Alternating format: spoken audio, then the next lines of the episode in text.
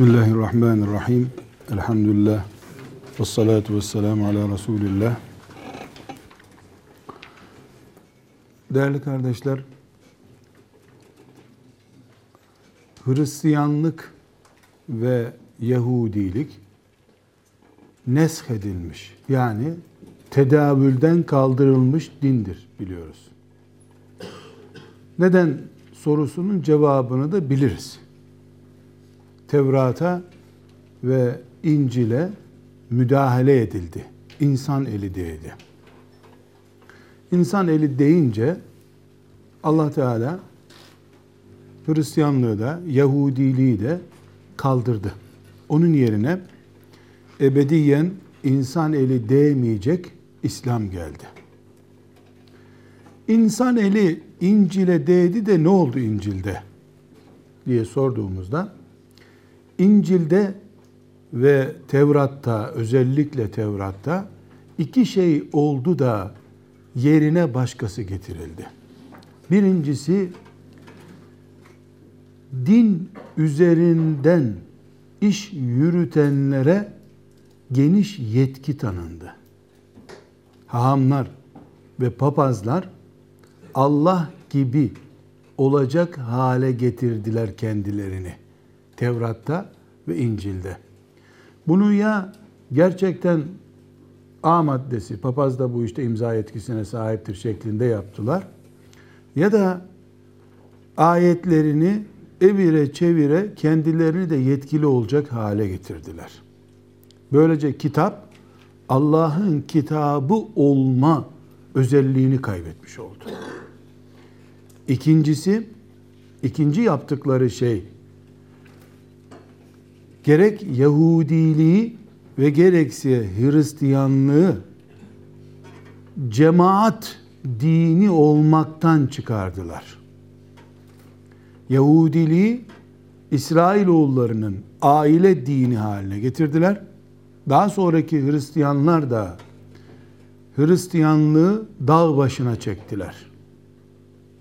O kadar dağ başına çektiler ki iyi ibadet etme şartlarını alıp dağlardaki manastırlara taşıdılar. Çünkü ellerindeki İncil'deki mantık bu.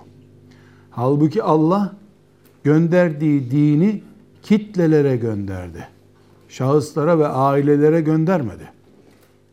Kitlesel olma özelliği kaybolunca o din Allah'ın dini olma vasfını kaybetmiş oldu. Burada kardeşler bu iki esas daha 3-5 madde daha ilave etmemiz mümkündür. Ama temel olarak bu iki özellik yani papazların ve diğer e, adına din adamı denen kimselerin Allahu Teala'nın zatına mahsus hususiyetleri kullanmaya kalkmaları ve bunu ellerindeki kitapla resmileştirmeleri. Bir, iki, bilhassa Yahudiliği aile dini haline getirmeleri, kitlelerin giremeyeceği, ulaşamayacağı hale getirmeleri, Hristiyanlık için de aynı şey geçerli. Dikkat ederseniz Hristiyanlıkta cennetten tapu dağıtmaya varıncaya kadar her şey din adamı ya da din sömürücüsünün elindedir. Din adamlığı böyle olmaz. Din adamlığı dine adanmışlıkla olur. Dinden geçinmekle din adamlığı olmaz. Bu nedenle kardeşler, eğer İslam temelde beraber olduğu Hristiyanlık ve Yahudilikten bir özelliğiyle tefrik edilecek, İslam'ın en orijinal yönü olarak değiştirilip önümüze konacaksa İslam cemaat dinidir denecektir. İslam cemaat içindir. Kitleseldir. Bütün insanlığı kuşatacak mantığa ve çalışma gündemine sahiptir.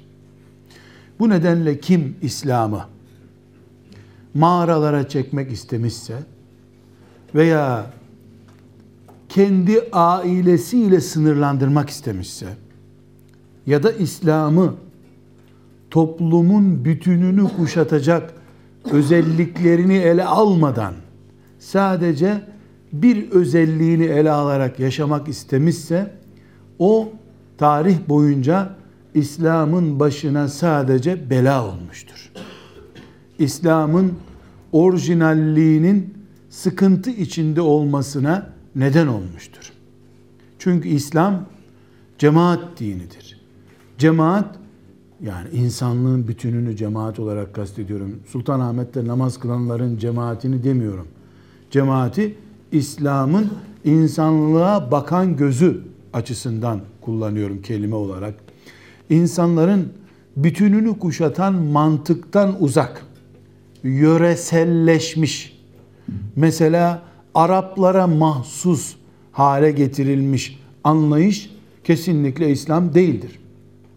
Aynı şekilde İslam'ın ruh terbiyesini çok aşırı bir şekilde öne çıkarıp İslam'ın coğrafyaya bakan gözünü görmez hale getiren ya da İslam'ın sadece coğrafyaya bakan gözünü abartı büyütüp ruh terbiyesi olan bölümünü kısıtlı bir şekilde ele alan bunların e, onlarca alternatifi çıkabilir. Bu şekildeki davranışlar hep sorun olarak İslam tarihinin içinde yer almış. Tarih olmayacak şekilde yakın günümüzdeki e, uygulamalarda da aynı sorun karşımıza çıkmıştır. Çok ciddi bir şekilde siyaset sadece ele alındığı zaman e, yıllarca o mantıkla yetiştirilmiş kimseler sonunda hırsızlığın da yolunu bulabilmiş bir grup Müslüman üretmişlerdir.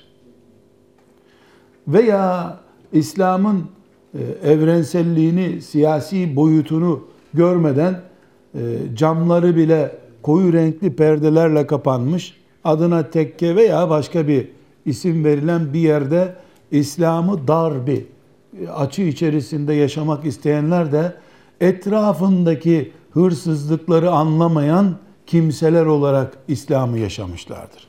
Hırsızlık yapmak veya hırsızı anlayamamak ikisi de İslam'la birleşmesi çok zor sonuçlar.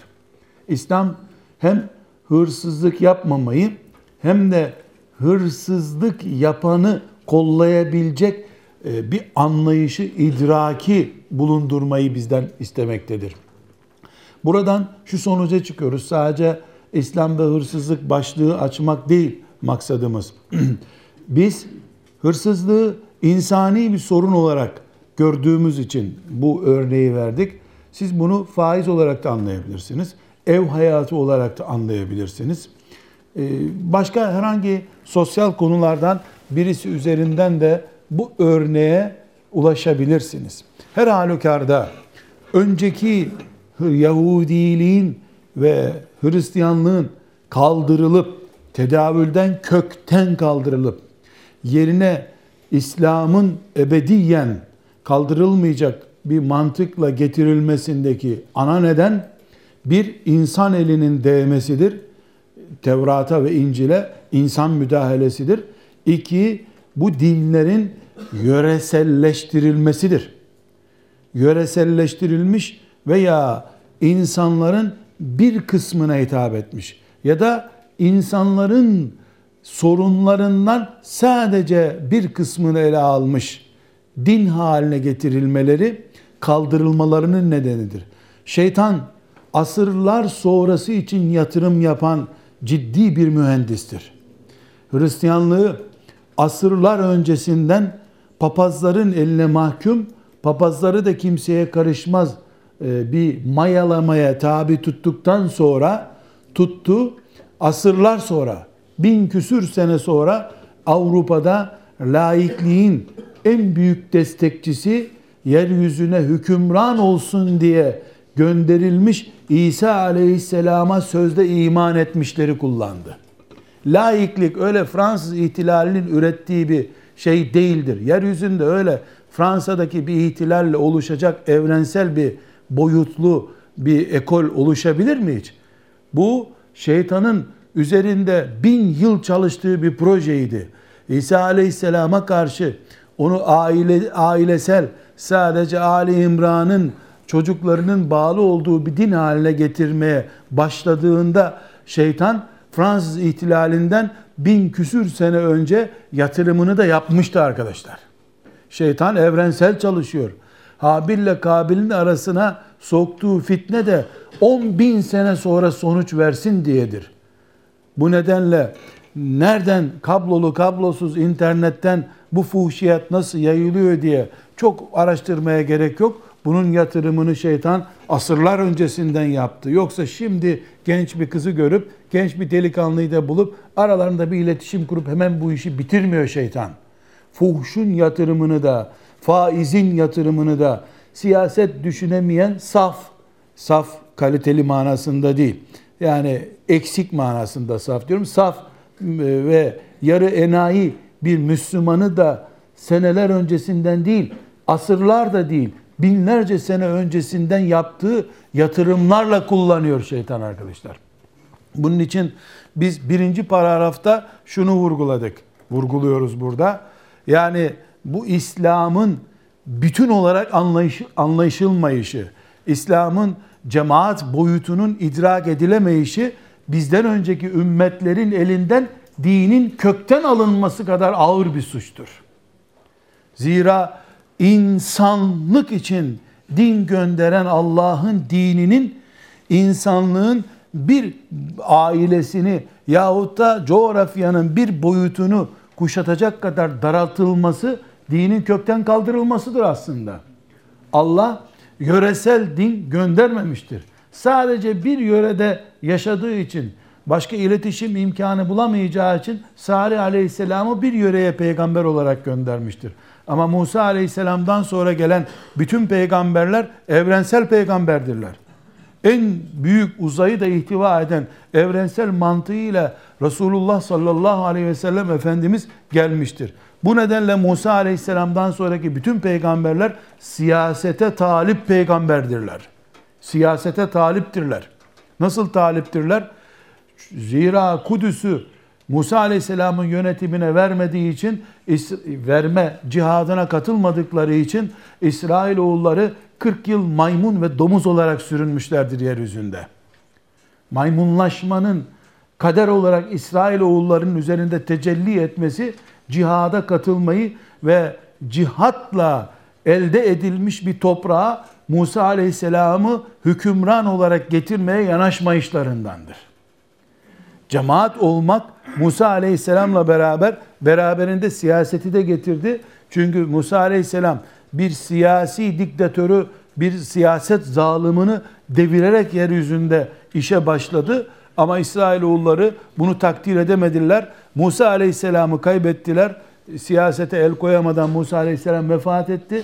Aynı şekilde Musa Aleyhisselam'ı kaybettikten sonra Yuşa Aleyhisselam onun vekili olarak Kudüs'ü ele geçireceği zaman da aynı hainliği ve nankörlüğü yaptılar. 20 sene önce maymunlaşma cezasına e, çarpıldıkları halde akılları başlarına gelmedi. Allah da kökten ellerindeki Tevrat'ı da dini de kaldırdı. Bundan akıllanmaları gereken Hristiyanlar şeytanın asırlarca süren projesinin ağlarına takıldılar. Yine Hristiyanlığın e, dar bir çehrede kalmasını Roma ile savaşan köhne bir kabile dini haline gelmesinin nedeni oldular. Allah bu sefer uzun e, süreci anlatmamıza gerek yok. Aynı akibete maymunlaşma sürecine uğramadılar. Çünkü Roma onları maymundan beter hale getirdi. Köle gibi kullandı onları. Onlar da aynı tuzağa düştüler. Bu tuzağı üstelik de eski Yahudi kafasını hala taşıyan haham kılıklıların elinde e, ne yazık ki e, gerçekleştirdiler. Her halükarda kardeşler birinci paragrafta şunu söylüyoruz.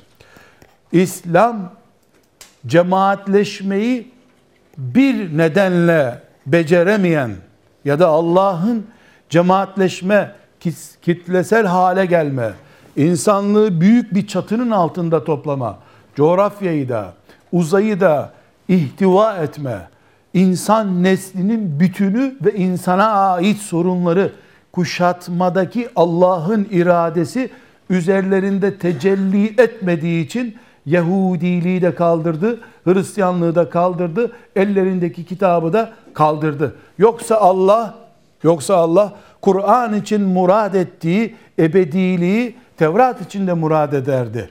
Ama hiçbir zaman Muhammed öldüyse Allah'ın dini bizdedir ya, Kur'an bizdedir de diyen bir Ebu Bekir ne Musa'ya nasip oldu ne İsa'ya nasip oldu.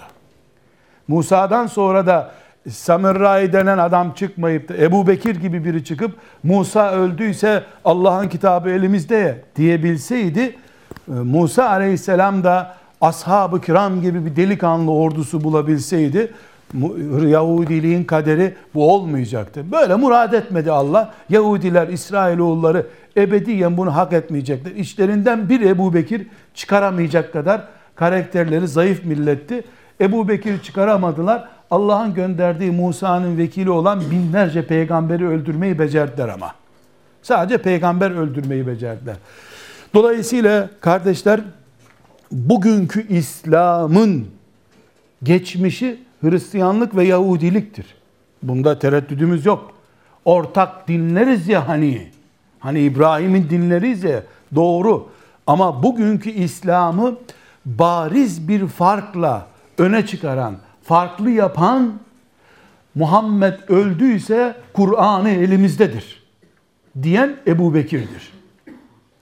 Ve peygamberin naaşını alıp bir kenarda bekletip peygamberin mirası olan cemaat sistemini önce ayağa kaldıran bu iş gerçekleşince siyaset ve cemaat iyi bir şekilde oturunca övleye kadar şimdi gelin Resulullah'ın cenazesini kılalım diyen Ebu Bekir'dir. Hristiyanlık ve Yahudilikle İslam'ın farkı. Şüphesiz e, Ebu Bekir filancanın oğlu Ebu Bekir, Abdullah'ın oğlu Ebu Bekir'i kastetmiyoruz. Ebu Bekir'deki o kafayı kastediyoruz. Ebu Bekir'in yanında Üsamesi de vardı şüphesiz. Enes İbni Malik de vardı. Abdullah İbni Abbas. O, o, o delikanlı ordusu. O Muhammed yoksa Muhammed'in Kur'an'ı var ya diyen ve Muhammed aleyhisselam için bin kere ölüme atladıkları halde onun naaşını öyle bir kenarda bırakıp önce Muhammed'in sistemini ayakta tutalım diyen o delikanlılık ruhu. O o sistemi ayakta tuttuklarını garanti ettikten sonra çıkıp şimdi peygamberimizin naaşını, cenazesini kılarak toprağa emanet edelim, refik ala yolculuğuna gönderelim diyen anlayıştır İslam'ı ebedi yapan anlayış. İkinci paragrafımız da budur arkadaşlar. İslam bu kafa ile ebediyet dinidir. Bu kafayı çekip de siz peygamberin naaşı için sadece kurban hissesi toplayan, ondan sonra da mevlüt törenleri yapan, gül dağıtan anlayışı getirirseniz İslam'ı sizin kafanızda realitede olmaz bu. Çünkü Allah İslam'ı koruyacak, Ebu Bekir koruyacak mantığı getirdi ve kıyamete kadar ebediyen Ebu Bekirleri eksik olmayacak bu ümmetin. Ama eğer siz e, gül dağıtarak peygamberin mirasını e, ihya edeceğinizi zannederseniz, kenara çekilerek, İhya Ulumuddin okuyarak veya Bakara suresi okuyarak, her ne yaparak, İslam'ı sadece bir köşesinden tutarak ve meydanları, caddeleri, ormanları, vadileri, çölleri İslam'ın dışında bir otoriteye ihmal ederek siz İslam yaşayacak olursanız sizin kafanızda kaldırılmış bir İslam olur. Çünkü Allah öyle dini iki defa kaldırdı yeryüzünden. Yahudilik de Musa'nın sadece naaşıyla bıraktığı tabutla ilgilendiler mesela. Kutlu doğum haftası değil, kutlu tabut haftası yaptı Yahudilerde. Kutlu tabut, kutlu tabut. Kur'an da onu söylüyor zaten. Musa Aleyhisselam'ın bastonunun içinde bulunduğu bir tabutları vardı. Tabut nerede? Tabut burada. Tabut burada. Musa yok meydanda. Musa'nın şeriatı yok. Tabutu var ama. Sonunda tabut da gitti ellerinden. Musa'nın şeriatı da gitti. Kutlu top, tabut haftaları onlar da yapmışlardı. Ama Allah tabutuna bağlanıp Musa'nın şeriatını iman edenlerin elinden o dini aldı. Çünkü evrenselleştirilmemiş, bütün insanlığı kuşatacak mantığı kaldırılmış bir din Allah'ın dini değildir. O Konfüçyüs'ün filan yerde geliştirdiği tarikatın ötesine gidemez. filanca Budizm bilmem ne gibi bir dinin ilerisine gidemez. Kökleri ilahi olur ama dallarında zehir zemberek ilahın kendisiyle ilgisi olmayan beşeri meyveler olur. O meyveleri de Allah benim kökü ben olan, beni bana ait olan dinin meyvesi olarak yedirtmez insanlara. İslam Ebu Bekir'in cenazeyi bir kenara bırakıp onun şeriatını önce sistemleştirelim diyen dindir.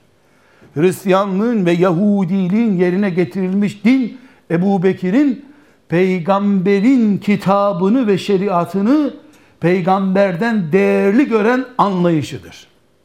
Onun için Müslümanlar tuzağa düştükleri her dönemde Fatimiler İslam'ın içinde casus bir devlet kuracakları zaman ilk yaptıkları iş 3000 4000 tane inek kesip mevlütler okutup o mevlütlere Afrika'nın bütün fakirlerini haftalarca çağırıp mevlüt etleri yedirerek o Fatimi devletini casus devlet olarak İslam'ın göbeğine oturttular. Selahaddin Eyyubi de Fatimi devletini yıkarken ilk defa bu gelenekleri yasaklayarak işe başladı. Baktı ki mevlüt törenleri işte yüzlerce binlerce inek boğazlanıyor fakir fukaraya peygamberin ruhu için yediriliyor. Baktı ki böyle bir kampanya var bu bidatlerle uğraşmadan bu din Ebu Bekir'in o mantığına yeniden ulaşamayacağını anladığı için e, Selahaddin Allah ondan razı olsun bu müthiş hareketi başlattı. Şimdi İslam'ın Afrika'sından Kuzey Kutbu'na kadar yeniden hareketlendiğini görenlerin ellerine verilen nimetler peygamber hissesi için kurban kesme, kutlu doğum filan çeşit doğum şeklindeki törenlere dönüştürülmeye başlandı. Ama kim ne kadar tören yaparsa yapsın bir Ebu Bekir gelir Muhammed'in naaşından daha değerli olan Muhammed'in şeriatını ayağa kaldırır Allah'ın izniyle. Aleyhissalatu vesselam. Ya da bir Selahaddin gelir bu bid'at devleti de olsa bayrağı kelime-i tevhid bayrağı da olsa onu yerle bir eder. Çünkü ecnebilerin Haçlı ordularının karşısında cihat etmeyen Fatimi devleti İslam adına kurulmuş. Fatıma'nın ismi üzerine ihya edilmiş bir devlet de olsa Selahaddin'in kılıcından kurtulamaz. Mantık çünkü evrensel olmak her doğan çocuğu hatta hamileyken annesi o çocuğa onun İslam'daki yerini, İslam'daki cihadını ve gelecekteki İslami kimliğini hesaplayan mantık İslam mantığıdır. Ölüleri Allah'a havale edip Allah'a gittiler. Onların hali Allah'a kalmıştır deyip doğacak herkesi düşünen mantık Ebu Bekir'in mantığıdır. Şimdi mantık yavaş yavaş doğanın nüfus müdürlüğüne ölenleri de camilerle bağlantılı insanlar haline getiren mantık olunca. İslam dirilerle değil ölmüş Muhammed'le e, cenazesi cenazesiyle ilgilenilen Muhammed'le aleyhissalatü vesselam ilgilenilir hale gelince kişilerin kafasında realitede olmaz bu ebediyen kişilerin kafasında kaldırılması gereken yerine Ebu Bekir kafalı bir din getirilmesi gereken mantık oluşuyor demektir. Dolayısıyla kardeşler önceki dinler niye kaldırıldı da Allah onların yerine yeni din getirdi sorusunun cevabını bulduk. Bu sorunun cevabında da Allah nasıl bir din istiyor bu ortaya çıktı. Ebu Bekir ümmetin en değerli adamı olarak Allah'ın nasıl bir din istediğini çok iyi anladığı için o mübarek yeryüzünün ebediyen çürütemeyeceği kadar mübarek naaşı bir kenara bıraktı da o naaşın sahibinin getirdiği devleti, sistemi önce koruma altına aldı. O koruma gerçekleşince, ümmetin başı var, sistem belli olunca buyurun Resulullah'ın cenazesiyle ilgilenelim dedi. Bu mantık umarım anlaşılmıştır. Kardeşler buradan şu sonuca çıktık. Bu ümmet cemaatiyle ümmettir. Bütün bütün insanlığı kuşatan, önce dar çevrede iman ehlini, daha sonra da bütün insanlığın imanını düşünen ve bunun için uykusuz kalan, bunun için planlar, projeler üreten bir Hasan el-Bennası olan ümmettir bu ümmet. Herkes mezarlıkta ölü bile olsa Herkes ölmüş, başının çaresine bakar da olsa ben tek başıma bu ümmet için yeterim. Ümmetimi kurtaramazsam bu mücadeleyle Allah benim ruhumu alır diyen Hasan el-Benna ister bu ümmet. Böyle bir ümmetiz biz. Bu yüzden Resulullah sallallahu aleyhi ve sellem cemaatten bir karış ayrılan cemaatten bir karış ayrılan gitmiştir kurda yem olmuştur diyor. Bunun için Sahih Müslim'den, Buhari'den bütün hadis, müttefakun aleyh olan hadis kitaplarında halifesiz bir gün yaşamayı ne demek halifesiz? Din otoritesini temsil eden bir papa değil. Halife kimdir? Resulullah'ın makamında İslam devletini temsil eden adam demektir. İslam devletini temsil eden adamdır. İslam'ın siyaset başıdır. Organizenin başı demektir.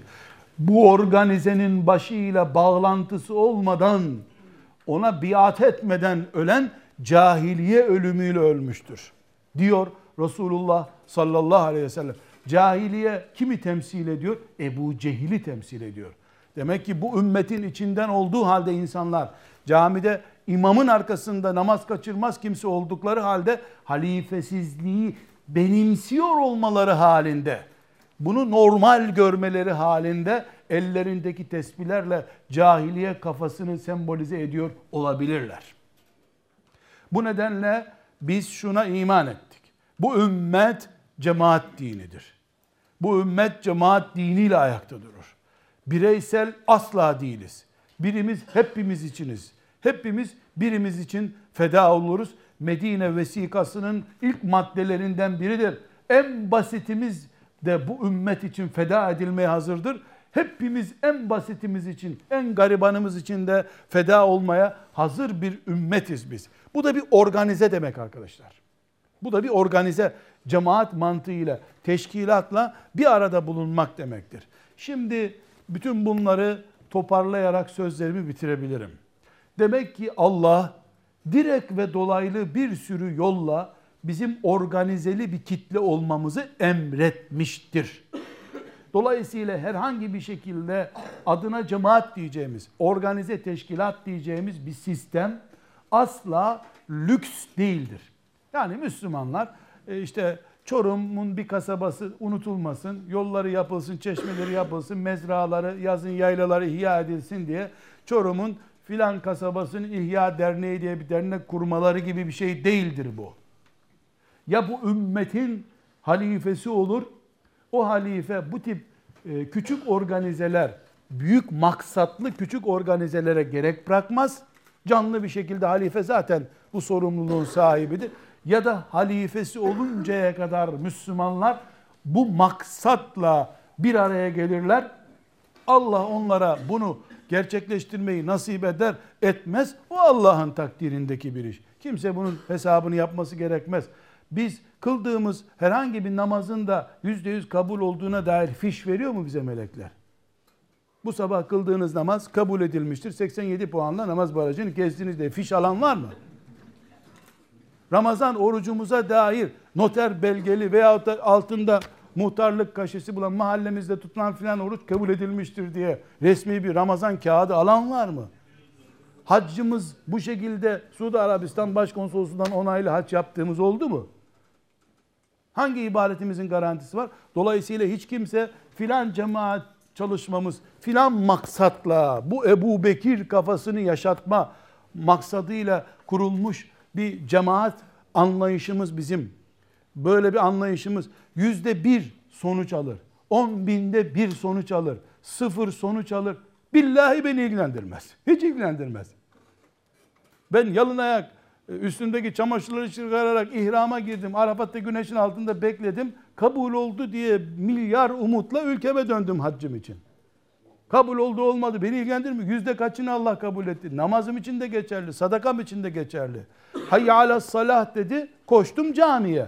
Hayya alel cemaat dedi Allah, ki koştum cemaate geldim ben de. Başkan beni oyaladı. Sistemimiz hatalı çıktı. Yeniden istişareyle bunu toparladık. Bu Allah'ın bileceği işler. Beni Allah camide görsün, abdestle ben namaza gideyim. İmam cünüpmüş bize namaz kıldırırken. Bana ne? Bana ne? Bana Allah e, çıkar bak adamın cünüplük işareti var mı üstünde demiyor ki imam için. İmam Müslümanlardan biri ise caminin görevlisi ise ister abdestli gelsin ister cünüp gelsin. Ben cünüp gitmem camiye. Ben abdestsiz gitmem. Üzerime düşeni yaparım. Hayya ala salah dedi Allah. Lebbeyke ya Rab. Lebbeyk dedim camiye koştum. Hayya ala cemaat dedi. Meğer ki bizim cemaatin başındaki adamın başka maksadı varmış. Şirketini büyütmek istiyormuş. İnsanlara idare etme, hobisini tatmin etmek istiyormuş. Hiç beni ilgilendirmez. Zahiren bir şey görürsem sen İslam'ın su istimal ediyorsun der. Öyle olmayanına giderim. Tıpkı imamı kalkıp da cuma hutbesinde filan sistemi koruyun Müslümanlar o da Allah'ın emridir filan diye beni batıla davet ederse Cuma'yı bile kılmadan çıkarım camiden yetişebilirsem öbür Allah'a davet eden imamın arkasında kılarım. Hayya alel salahla hayya alel cema aynı olunca bir sorun yok ortada. Bu arada bizim sekreter sürekli benim bana ait aidatlarıma makbuz kesmiyor, cebine atıyor. Bana ne ya? Meleklerin makbuzuna bakarım ben. Misal yani. Her halükarda hayy alel salah, hayy alel cema bunlar Ebu Bekir mantıklı işler. Ebu Bekir de Allah'ın Musa'nın ümmetinde bulamadığı adamdı.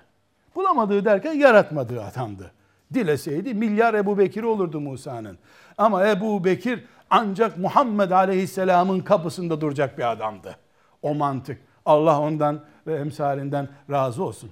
Kardeşler bu mantığı anladıktan sonra bir gerçeği bileceğiz. Nedir o gerçek? Bu yeryüzünde Allah'ın tamam ya böyleydi aradığım işte. Ben bunları arıyordum. Adem, kulum Adem'den beri bu adamları arıyordum dediği bir nesil oldu mu? Oldu. Kim?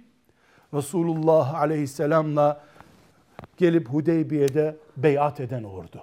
O 700 kişi. Allah'ın eli onların elinin üstünde oldu. Bu kadar. Pes. Yedullahi fevke eydihim. Allah'ın eli, la teşbih ve la temsil, onların eli üstünde oldu. Uzaktan merhabalaşma filan değil. El ele geldiler Allah'la. Adem'i yarattığından beri Allah aradığı zirve kullarını buldu. Yedullahi fevkadiyim. Radıyallahu anhum ve radu an. Allah onlardan kamilen memnun oldu. Onlar da Allah'tan memnun oldular. Halbuki geçmişlerinde bebek katilliği bile vardı. O uçurumlardan, bataklıklardan geldiler. Allah'ın memnun olduğu büyük bir ordu oldular. Onlar Arafat'ta peygamberle haç yaparken Allah onları meleklerine gösterip işte işte aradığım kullar dedi. Onlara onları gösterip meleklerine övündü Allah. Böyle bir nesil yetişti. Dolayısıyla İsa Aleyhisselam'ın elindeki dinin alınmasına, Musa Aleyhisselam'la gelen şeriatın kaldırılmasına sebep olan sorun ortadan kalkmış oldu. Arkadaşlar buna rağmen bu müthiş adamlar, bu Ebu Bekir kafalı o 700 kişi de dahil ki onlar daha sonra daha büyük rakamlara ulaştılar. Ayetin indiği zamanki o 700 kişi özellikle konuşuyoruz. O adamlar bile evlerindeki sorunlarıyla geldiler. Sorunsuz cemaat kuramadı Resulullah sallallahu aleyhi ve sellem Efendimiz. Hırçınları o hırçınlıklarını Mescid-i Nebi'de de yaptılar. Cinselliğine çok düşkün olanları aynı düşkünlükle yaşadılar. Haramdan kaçtılar sadece. Bir kadınla ömür boyu bir arada duramayacak kadar geçimsizdiler. Onlar da karılarını boşadılar. Resulullah bile bir cemaat kursa aleyhissalatü vesselam. Bu insanlarla kurulduğu sürece melekli bir cemaat olmaz hiçbir zaman. Cemaatlerimiz realiter cemaatlerdir. Biz ümmet olarak yeryüzünde insandan üreyen sorunları kaldırmak isteyen bir cemaat veya ümmet değiliz.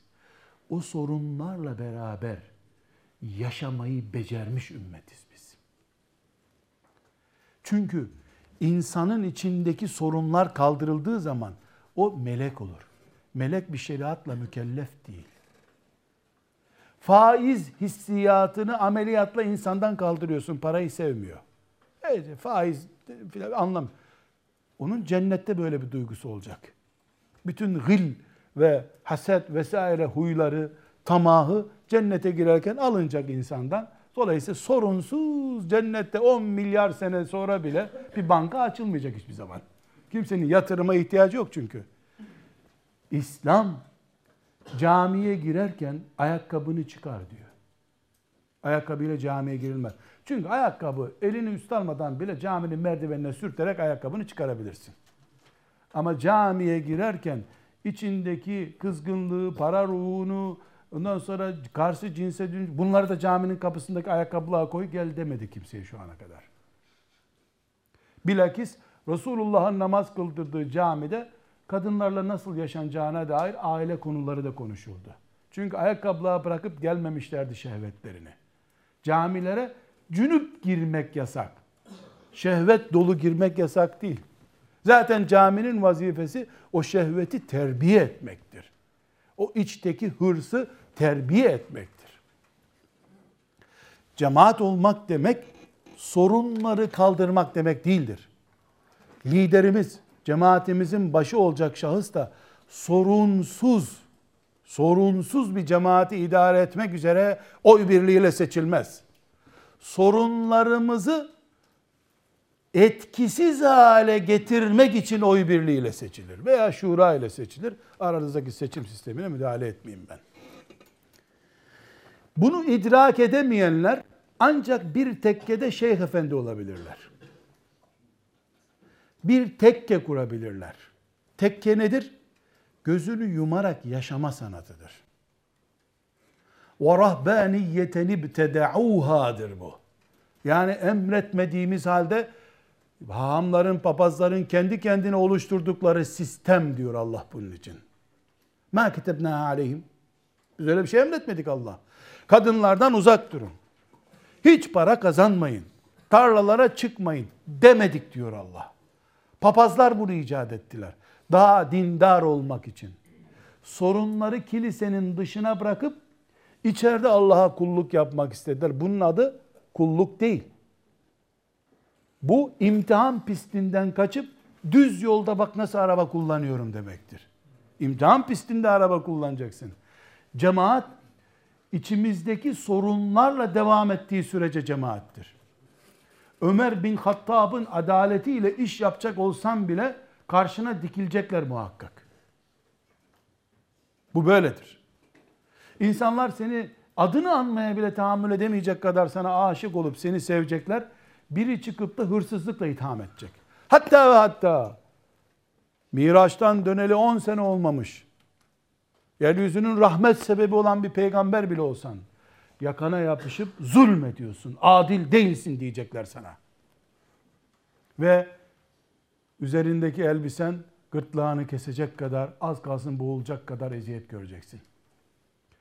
Sonra diyeceksin ki ben adil değilsem kim adil olur yeryüzünde? Buna rağmen özür dilemeyecek adam senden. Yüz deve almadan gitmeyecek. Bu ne demek biliyor musun? Kongrede veya istişare toplantısında başkan sen ne yapıyorsun dediklerinde fesubhanallah kaç aydır aidat toplamadan bu işi idare ediyoruz üstelik de siz nasıl böyle tenkit ediyorsunuz demeyeceksin. En büyük cemaat büyüğü de bu tenkitlerle karşılaşmıştı diyeceksin. Bu kongrede beni itham edenlere hakkım haram olsun diyemezsin. Çünkü sen sorunsuz, tenkitsiz bir cemaat istiyorsun demektir. Ben karşılaşacağımız sorunları tadat etmek istemiyorum. Ama genel bir başlıktan bir örnek vermek istiyorum kardeşler. Cemaat meleklerin başına geçmek demek değildir. Ebediyen melek olmayacakları idare etmek demektir. Meleklerin başı var. Cebrail aleyhisselam bunları idare ediyor zaten. Sen zahmet etme. Yani meleklerin dosyasıyla meşgul olma. Ebediyen melek olması mümkün olmayan. Karısına söz geçiremeyen ama senin dişlerini sökmek isteyen birisiyle çalışacaksın. Bu yeteneği olmayan cemaate sadece dua etsin, ucuna geçmesin cemaatin.